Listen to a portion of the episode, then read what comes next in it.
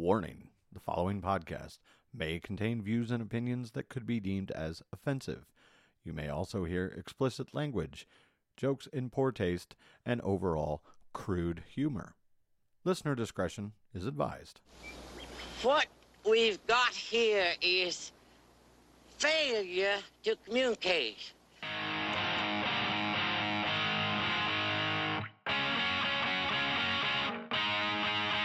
Hmm.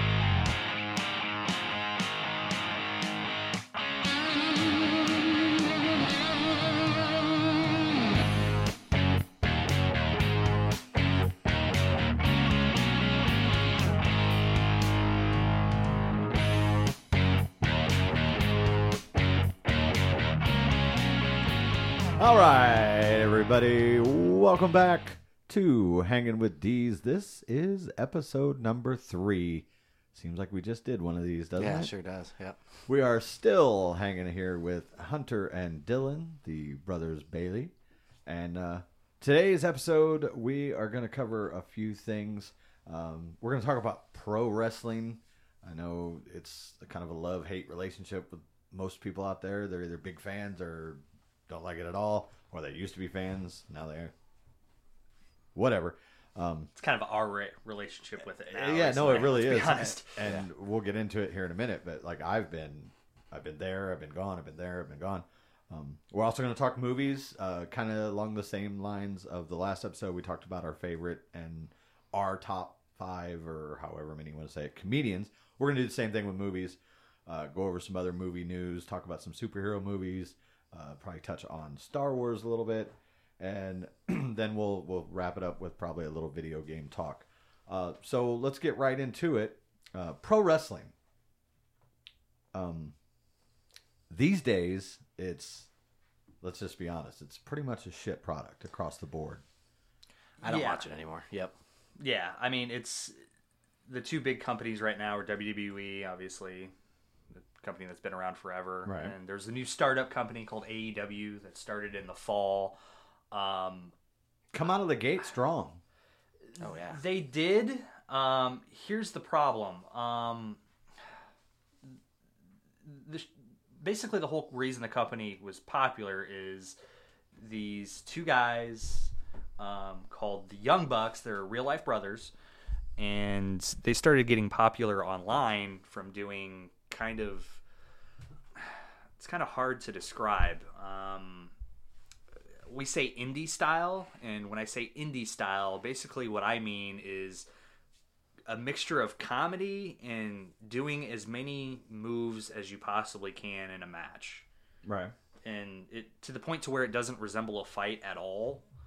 And that's basically what the problem is with the AEW product and why I went from being super excited for it. I even went to their show in Yeah, I remember like you were just gung yeah. ho about Yeah. it for Oh, yeah. when it first came out. Yeah, like they signed Chris Jericho. and- Yeah, which I mean that's a huge get, and, and you know Cody Rhodes is a big part of uh, the production as well. Yeah, he's one of the vice presidents. I think it's him, um, the Young Bucks, the Jackson brothers. I think o- Kenny Omega, who is a massive star on like the independent outside of WWE level, especially Japan. And um, it's actually owned by uh, the son of uh, Shad Khan, who's the owner of the Jacksonville Jaguars. So they have money. who I did work for. Yeah. Yeah. So I was absolutely stoked. Like billionaire had a, a wrestling company. This is going to be awesome. We can he can actually get new uh, people from Vince that he's not that they're he's, Vince McMahon's not really using properly. Uh, and they did. They got Jon Moxley. Um, I think they've used Which- him so well, but Dean Ambrose. Yeah, I was gonna say there's probably some people out there that don't know who the hell Jon Moxley is because they don't watch AEW. But yeah, that was Dean Ambrose. Um, uh, before we get into the whole AEW thing, I guess we, we really got to touch on uh, WWE because let's face it, they've been pretty much the only game in town for quite some time ever since the fall of WCW. And uh, me personally, um, I am what almost 20 years older than you. Yeah, like 18. 18 something like years older than you. Yeah.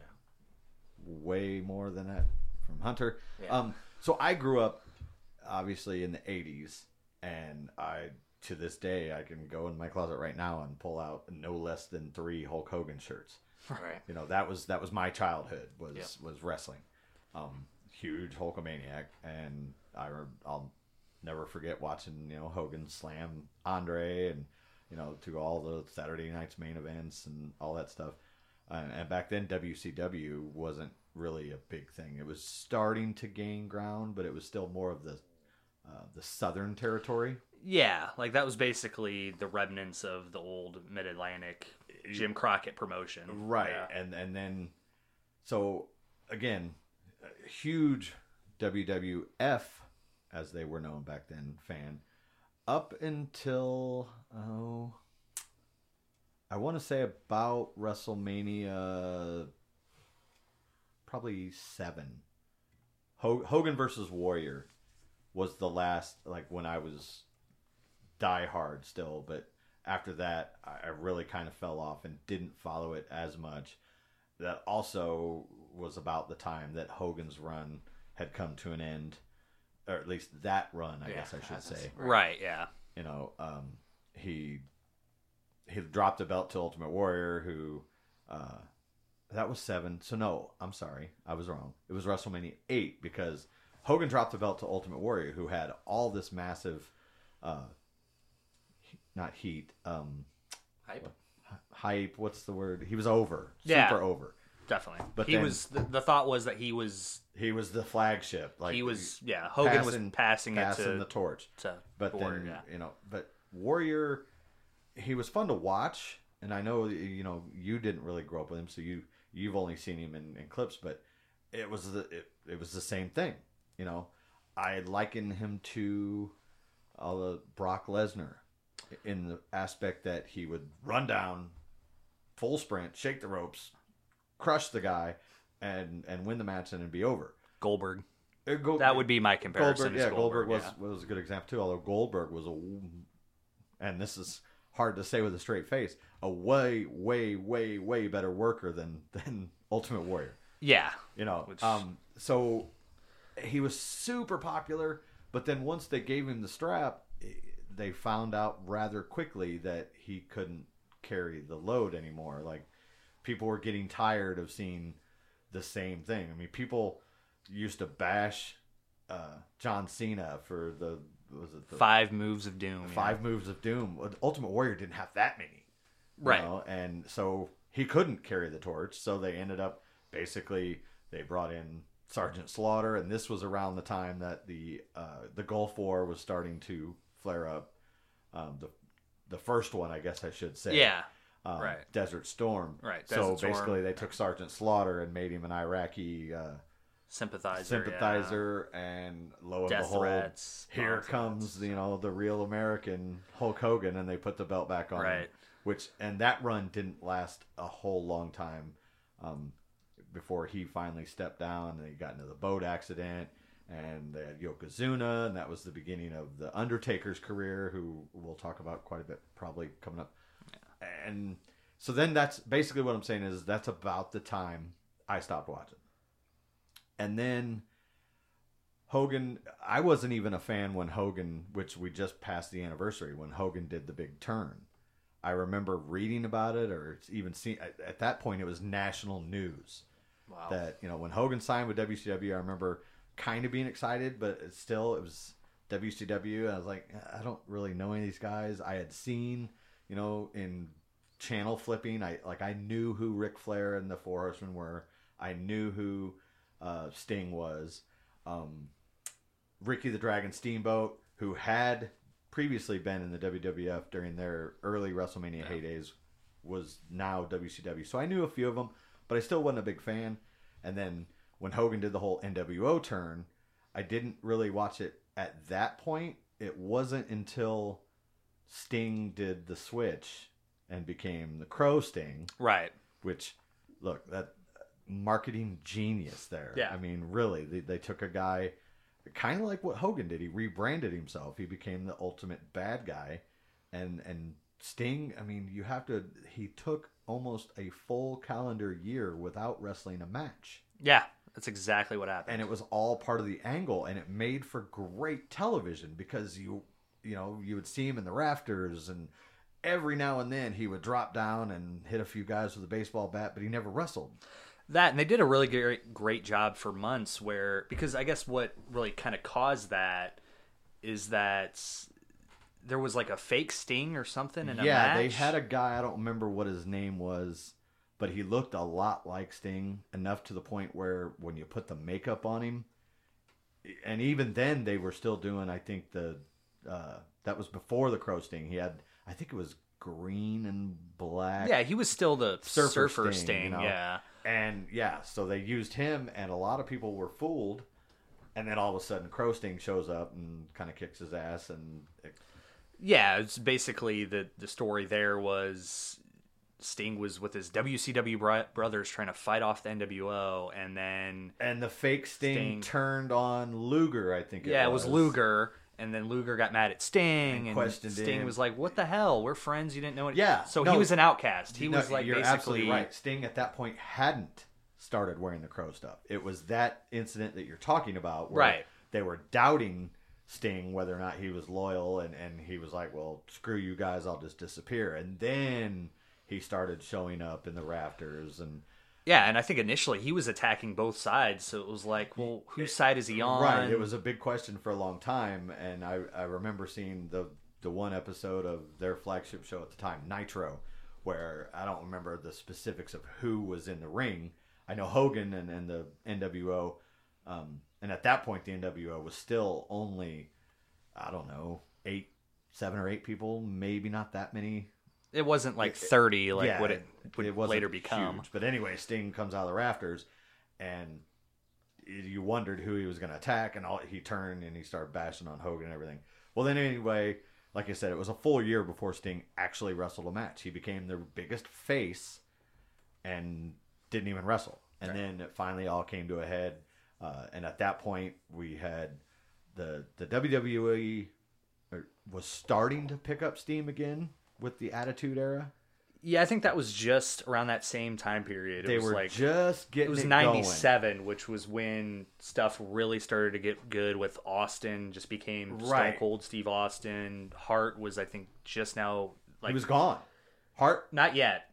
Well- he didn't leave until November, so but yeah, leading up to that. But you, you at the you kind of knew it was coming.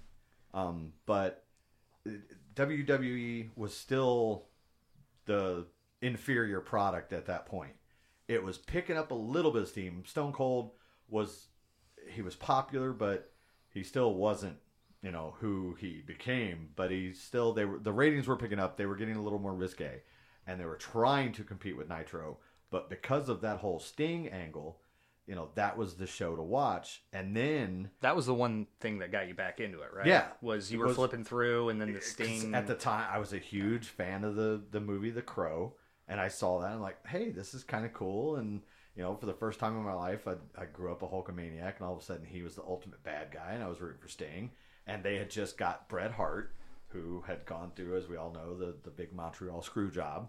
And Hart ended up, you know, getting involved in that. I believe it was a Starcade match where uh, Sting beat Hogan for the title, but then the referee and Hart. There was a massive. It was actually a mistake because Right. originally Hogan pinned Sting, and it was supposed to be a fast count, and it just looked like a. It looked like a normal count, like yeah, Yeah. So Bret Hart was like, "No, we're not doing this again." And if you just watch it, you're like, "Doing what?" He just beat him one, two, three. Yep, yep. But match got restarted. Sting won, and yeah, and then so WCW was just kicking WWF's ass week after week, and it was great TV because WWF was trying, like they were trying really hard, and they started to build the Stone Cold character.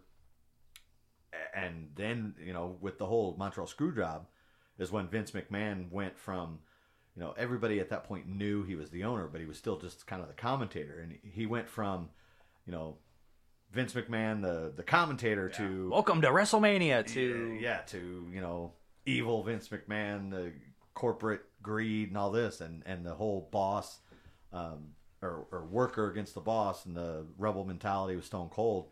And then it the, the race started heating up. Then you had Goldberg. So it made for great TV. So Monday nights for me, that's that's what pulled me back in, starting with the whole Sting thing, and then literally on commercial breaks, I would flip over and watch WWF and Stone Cold. uh, at that point was starting his angle with uh, HBK Right. and of course DX. Vince McMahon and DX. And at that point, I was like, well, this is a ripoff of the NWO. This whole DX thing, they're just trying to basically copy. And at that point, you know, the internet wasn't quite, you know, it was around, but it was still in its infancy. So you didn't get the dirt sheets and stuff that you can Kliq on now and see everything. So you, I didn't even know about the whole click thing with you had the NWO, you know, Scott Nash. Hall, Nash, uh, and Pac, Razor Ramon, Scott Hall. Scott Hall. I said Yeah. I led with Scott Hall. Oh, you did, didn't you? I said Pac, yeah, six, uh, Sean Waltman, basically, Yeah. and how close of friends they had been with Triple H and Shawn Michaels. So it was kind of interesting that the two main antagonists in the the two companies started. They were all best of friends, Right. and so without going into the complete history it made for great tv finally um, with mankind slash cactus jack slash dude love um, blowing up and then the rock became the, The rock, Rock, yeah. you know i mean he was still uh, when all this started he was in the nation of domination everybody hated him. Uh, but then he started to transform even as a bad guy. He was I, I mean, DX was popular to a degree, but The Rock was the one that s- started to make bad guys really entertaining. And cool, yeah. You know, DX DX probably started it, I would say, or even NWO for that matter. Uh, the problem with the NWO is that they just got too big. Yeah. It, it started out as you know the three guys, and then it was like eight guys, and then all of a sudden, like you said earlier, like thirty guys are running. Like, Right. come on, you know. Right. is- And then they're was- fighting within each other. and that was the great thing about DX is you know they started out as just the two guys with Chyna, and then they brought in the Road or Road Warriors. Road Dog. Wow, Road Dog and Billy Gunn and AKA New Age Outlaws, and then uh, Six Pac, X Pac, I guess, Yeah. had come back from uh, WCW because he, he was the one two three kid. He left. He went and joined the NWO. Then he came back. So then at that point is when WWF regained momentum, and I think it was the episode that Mick Foley won the title, which was pre-recorded. Right. And the funny, you know, uh, for a lot of if you didn't watch wrestling back then, back then WCW was a live show every single week, and WWF would do a live show Monday, and then on Tuesday they would go to the next city and they would record the next week's show. So it, the funny that you know the live show of WCW is going on, and I think that night at this point Goldberg was their you know Sting had he was basically run his course. He was still huge, but Goldberg was the man, uh, undefeated. And Do you know what that happened that same night? What WCW? Well, I'll let you tell what WCW was, wasn't did. that the night Goldberg and Hogan? Nope. No. Okay. No. So anyway, Tony Schiavone, who wasn't horrible, I thought he was a good announcer. And It's pretty great. It's just yeah, and it wasn't. We we now have learned it wasn't his fault. He was told to say it by Eric Bischoff that he basically spoiled the the WWF's main event of that night, which was Mick Foley finally winning the world championship by pinning um, The Rock. Yeah, that would that will put butts in seats. Ugh. Is yeah, that that was the exact thing that Right. he said on live television, talking you know to his WCW audience. And the best part is that the numbers showed that at that instant, I don't even remember how many millions. It, no, no, it wasn't that many, but it was something like 300 to almost half a million people immediately changed the Yeah. channel to Raw to watch it happen. Yeah, and, and but basically what it did was from that point on through the rest of the night, WWF won those rating segments, and then they never lost it. Yeah, never. Do you know No. what WWF did that night? Huh? Finger poke of doom. No, that was WCW. Yeah, WCW. Yeah, that's okay, what I meant. yes. And Sorry. WCW did that. real quick, go counter program. Yeah, Yeah, basically they built up. Eventually, the NWO kind of split or whatever. Hogan, I guess, left it, and Kevin Nash was the champion. He won it from Goldberg, and they were doing a big title match: uh, Hogan versus uh, Nash for the title. Main event. Ding, ding, ding. They square off with each other. Hogan just literally pokes Kevin Nash in the chest. Kevin Nash falls on his back. Hogan pins him and wins. And oh no, it was a swerve. The NWO is back together again. Yeah, and we quickly found out that yeah, it, it they everybody shit on it basically. Um, and then there was the big conspiracy theory about Vince Russo, who was one of the head writers for WWF. He came over to WCW, and that is, I mean, that's when WCW really started going in the tank. Yeah, And I mean, a, a lot of people were like, oh well, this is it's Vince McMahon's most genius moment. He sends his Right. writer over to WCW to basically just submarine the entire thing.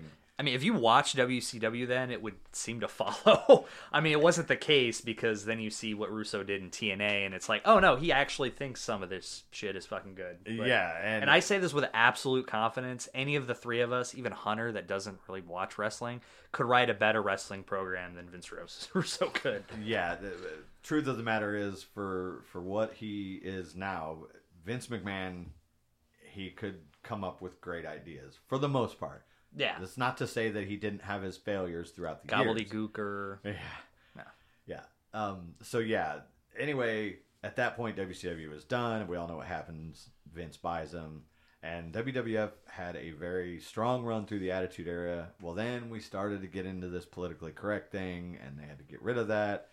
And that was when uh, John Cena started to build momentum. And th- here's the funny thing that Dylan and I got into, and even uh, Hunter back then. That was that was about the time that you were still a pretty big fan. The ruthless aggression area. Yeah, area. and John Cena was the the white boy rapper. I Yeah, hated yeah. him. Oh, I remember. Yeah. I loved him. Yeah, and you was hilarious. You were the biggest fan of him, and I couldn't stand him.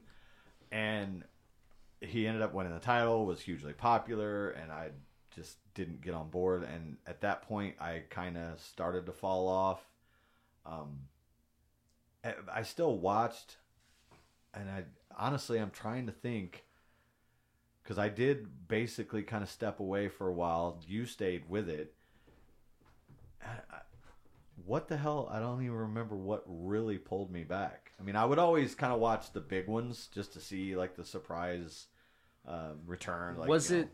I'm trying to think. Royal Rumble? And, I remember, at least my memory, like when Cena eventually got the title, I didn't think that you had dropped off for a while, but was it that period of Raw for like two years where Triple H was the champion and just squashing everybody and yeah, the reign of terror, as it's been called? Yeah, it was. It, I mean, it was just bad television. And I, honestly, like I said, I'm racking my brain. I because I did SmackDown was awesome then. Yeah, SmackDown was good, uh, but then we started to see, you know, the the guys that had pulled me back originally, the the Stone Cold, the Rock, they were kind of becoming part timers.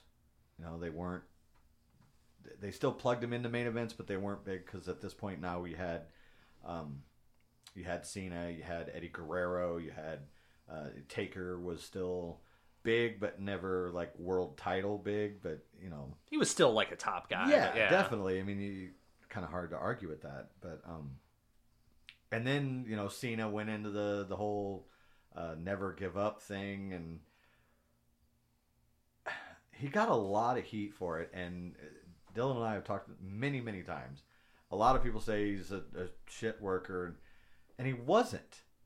He uh, Hogan for Hogan was not a good wrestler. Right. He had charisma, and he was just big and strong. Cena, when how should I say this? Cena did what he needed to do with who he needed to do it with. At the time, they were they had pretty much dropped the attitude and the ruthless aggression. They were becoming PG Right. fourteen, and so And then just PG. yeah, and of course he had the Make a Wish stuff. So he was they were catering him to the younger kids. I liked him just for what he was. In fact, that he was the guy that went out every night and put whether you like it or not, he put asses in the seats. Yeah. A lot of them were younger, but he still did it. And when you put him in with a strong worker, he had good matches. For my money, I still say that the the match with him and CM Punk was a phenomenal match. He had three really phenomenal matches with them. The one yeah. at Money in the Bank, the SummerSlam rematch got kind of messed up a little bit with the crappy finish, but that's not their fault. And then the match, like a year or so later, um, on a just a random Raw to decide who would face The Rock at WrestleMania was Yeah. fantastic. Yes. But yeah, I mean, my opinion's definitely changed on Cena. I think He had good issue- matches with the Miz too. I mean, I never liked the Miz, but the Miz was a great worker. Yeah, and Still is. Yeah, Cena's thing was he had the Hulk Hogan theory of, well, Yeah, my be- audience is kids. They want to see me, uh, do, you know, big boot, leg drop, Yeah, do the pose. Like, yeah, it's- like you said earlier, the, the five moves of doom. You know, he would get beat up, get beat up, and then all of a sudden he'd pop up, five knuckle shuffle, you know, attitude adjustment or FU or whatever you want to call Right. it, depending on which era you're watching, and then he'd win. And it was again, uh, I'll bring up something that we have brought up already a couple times. It was Nickelback. Yeah, he was Nickelback. They forced him down your throats to the point where people turned on him, and then that's when we started to see uh, CM Punk come Yeah. out, and then you had the Nexus, and and then basically the the death blow to John Cena's career was, in my opinion, the beginning of the end, and what has basically led to the WWE being an absolute ass product for the last several years. Brock Lesnar. Oh no, I wouldn't. No, I wouldn't agree with that at all. I mean, Brock's not the problem with the company. The problem with the company is scripted promos and bad writing. No, eh, they don't have the big star. They've tried to make them, Right. but none of them have stuck. But what I say that about Brock Lesnar is that for guys, They're just falling back on him. Is that your point? yeah, Okay. and and they're forcing him now and i guess as somebody who has off and on watched wrestling for most of my life it irritates me that they just they bring this guy in he squashes people and wins the title or whatever and then he disappears. He's not on regular tv he shows up for you know like every other pay-per-view squashes somebody and then he disappears for a few months. And what he held the title for like three years. I think he defended it like five or six times if that Yeah, I mean th- that that's not as and big a making thing. making more money than than anybody else including john cena right. at least in wwe cena you know made Right, movies and such. millions doing other stuff.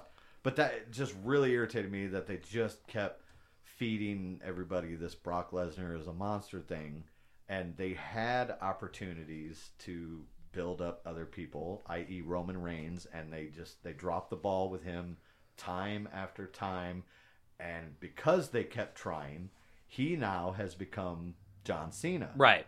and that they've tried to force feed him, and now people have turned on him. They don't like him.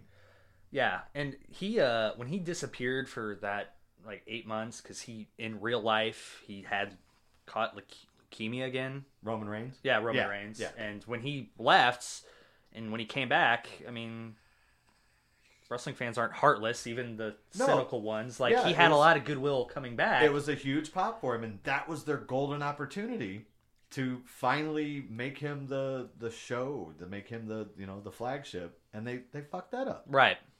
you know, and and now they've already got basically a bad product, and then AEW comes out of the gate strong. They got Chris Jericho, then they get Dean Ambrose, and then this whole COVID thing hits, and I tried to watch a couple of the things with the no fans and I'm it's just not there. Fans are the ones that decide who is who's hot, who's not. Fans are the ones that make the the number one guys. They're they're supposed to. I mean, that doesn't so much happen in WWE uh, anymore. well, yeah, and that's I goes mean, back to the old man in charge. the- but to the to a certain degree, they will eventually, most times, right, follow suit with what the audience is telling them. yeah, Not always, as we've seen, but for the most part, eventually they will go ahead and, and do what the fans want. And without any fans these last uh, several months on both shows, really, you're being force fed, and it's just it's bad. For one, you see the just how bad some of these guys are Yeah. you know, because it's just you can hear a pin drop, and they tried piping in sound, and it didn't sound Right. You know, it, it was bad. I know some people liked what they did on the pay per views with the cinematic stuff.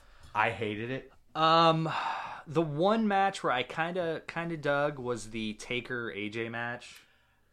I kind of liked it. I mean, Yeah. there were certain things. I like, liked some things. why would the it. Druids attack Taker? Like Yeah. plot hole wise, that didn't Right. make sense. But and then the whole Cena Bray Wyatt thing. Which, that was I hated that. yeah. that was I get what. I get what they did, but you have basically you've kind of shit on what you've done for the entire existence of your company, and you made a little short film. Like that's not pro wrestling. Yeah, and we were promised a match, and we didn't get a match. We got like this weird acid trip. Yeah, Of- and it was it, it was just out there. Even the the Edge, uh, which I was really glad to see Edge come back, and it it sucked because he he makes this huge comeback at the Royal Rumble, which everybody, if you got on the internet, you knew was eventually coming, but it still was a surprise that he came when he did, and he was in phenomenal shape, and it looked like he was going to have a big run, and then COVID hits, and then on top of that, now he tears his uh, bicep or tricep. Something like that. Yeah. Yeah, but the match that he had with with Randy Orton in Which front one? of a the first one, Okay. his his return match. Oh, you mean the dullest match in Mania history? That one? yeah, because they went all over the arena and it was that cinematic thing, and it just without a crowd to you know to play to, it just like you said, I thought it was boring. Yeah. I think all of the stuff that I see on there is boring, and maybe because inside my head I'm waiting to see what the crowd's gonna like, and it's just don't know, Yeah. it's weird watching it. I'll tell you something I did like I still haven't finished it, but apparently their rematch, which they build as the greatest wrestling match ever, which which pissed is- off not only Edge but Randy Orton because now like they literally build it as that, and how do you live up to that? Yeah, You don't. I mean, exactly. And I heard it was great, but yeah, even Again- even with the injury and everything, but you can't tell me that you know you're gonna film, and that's basically what they did. Is that you know they could go in and it was like a movie. They could go in and do takes if it didn't Which come they out did. right. Yeah, yeah. Yeah. And they still didn't make the greatest match of all time, and you could do everything over. yeah. So uh, basically, this was just a 30 minute rant on what's wrong with pro wrestling. Yeah. It's not all bad though. I mean, there's some things I want to give credit to. Um, like I say give credit to. I'm talking about two matches specifically. Um, did you hear anything about the Matt Riddle Timothy Thatcher matches that they had on NXT? I had seen uh, some snippets about it, but I don't really know anything about it. Shit. Like those are matches that would actually I didn't even you kind of forget the fact that there isn't a crowd because the first match is just it's in a wrestling ring, but it looks like if two MMA fighters were to have a pro wrestling match. Like hmm. if you're an MMA fan, which I know you are, a lot of the stuff they do looks familiar. Like, oh, he does a takedown. Oh, he's in the guard. He's trying to split his guard. Oh, he's got a Kimura. Oh, he's rolling out of it. It looks much more realistic. And to me, that's, in my personal opinion, what I'd like to see pro wrestling look like in 2020. but I'm betting that you're in the minority. I don't know about that because I, Kids are what what sell things. They want to see the big moves, and I just I don't I don't think that's what the average wrestling fan wants. I know, but you could get the lapsed fan because I think that's a big part of the reason why there are lapsed uh, fans is because See, of- I disagree because I know that it's fake. So I don't don't try and bullshit me. Like, give me give me the story, give me the show. okay. You know, if I want to see fights, I'll watch fights. Right. You know, I you know if I turn on wrestling, I know what I'm watching. Right, but I think So there- I want to see the the cool moves, the high flying, the you know. I don't necessarily want to see punch kick punch kick, but I want to see the you know the suplexes and the the four twenties, frog splash, things like that. I know that it's fake or scripted. Um, yeah, I, if I want to watch a MMA fight, I, I'll watch one where I know that they're really trying to beat the shit out of each other. Okay. You know what I um, mean? Yeah, I mean, I guess I kind of get that. I mean, that doesn't mean you can't put some of that stuff in there. Like they did a rematch like a couple weeks after that, which was, I think they called it a fight pit, but basically it was a steel cage match without any ropes and then a platform surrounding it. It kind of looked like the old Lions Den a little bit. Um, but like they went to the top, like Matt Riddle jumped off of it. Like you could do some more, you know, traditional pro wrestling high spots if you want, but I kind of like some of that MMA incorporated Yeah, I mean, again, I don't mind seeing some of it, and, Right. and Brock Lesnar did incorporate some of that into his matches, especially like I think him and Goldberg did some stuff, and um, and again, absolutely loved when they had Goldberg come in and squash Brock. That was just phenomenal, and I know it was basically Vince doing a favor to Goldberg to for Goldberg's kid. I'm sure that there was. Uh, if I had to guess, I would say that Brock Lesnar got paid a lot of money to get Yeah. squashed like that. Yeah. It didn't make sense for the simple fact that Brock Lesnar had been squashing all these, you know, young stars, and then this old guy comes in and just absolutely crushes him. I thought it was funny though, just because I was so sick of seeing Brock Lesnar. Yeah, that was one of those things where I remember when it happened, the Survivor Series match, I was furious because I'm like, he beat the streak. This is ridiculous. But again, you have to wait for the entire story to play out. Which I still, I don't care what the story was, I strongly disagree that Brock Lesnar should have ended the streak. I agree with that too. But I just mean the Goldberg Lesnar storyline. Yeah. actually ended up pretty good, being pretty good. They explained it that Brock thought this was going to be the easiest payday of his entire career. So he took him lightly. Oh crap! I just got speared. That broke my rib. Oh crap! I'm yeah. I just lost the match.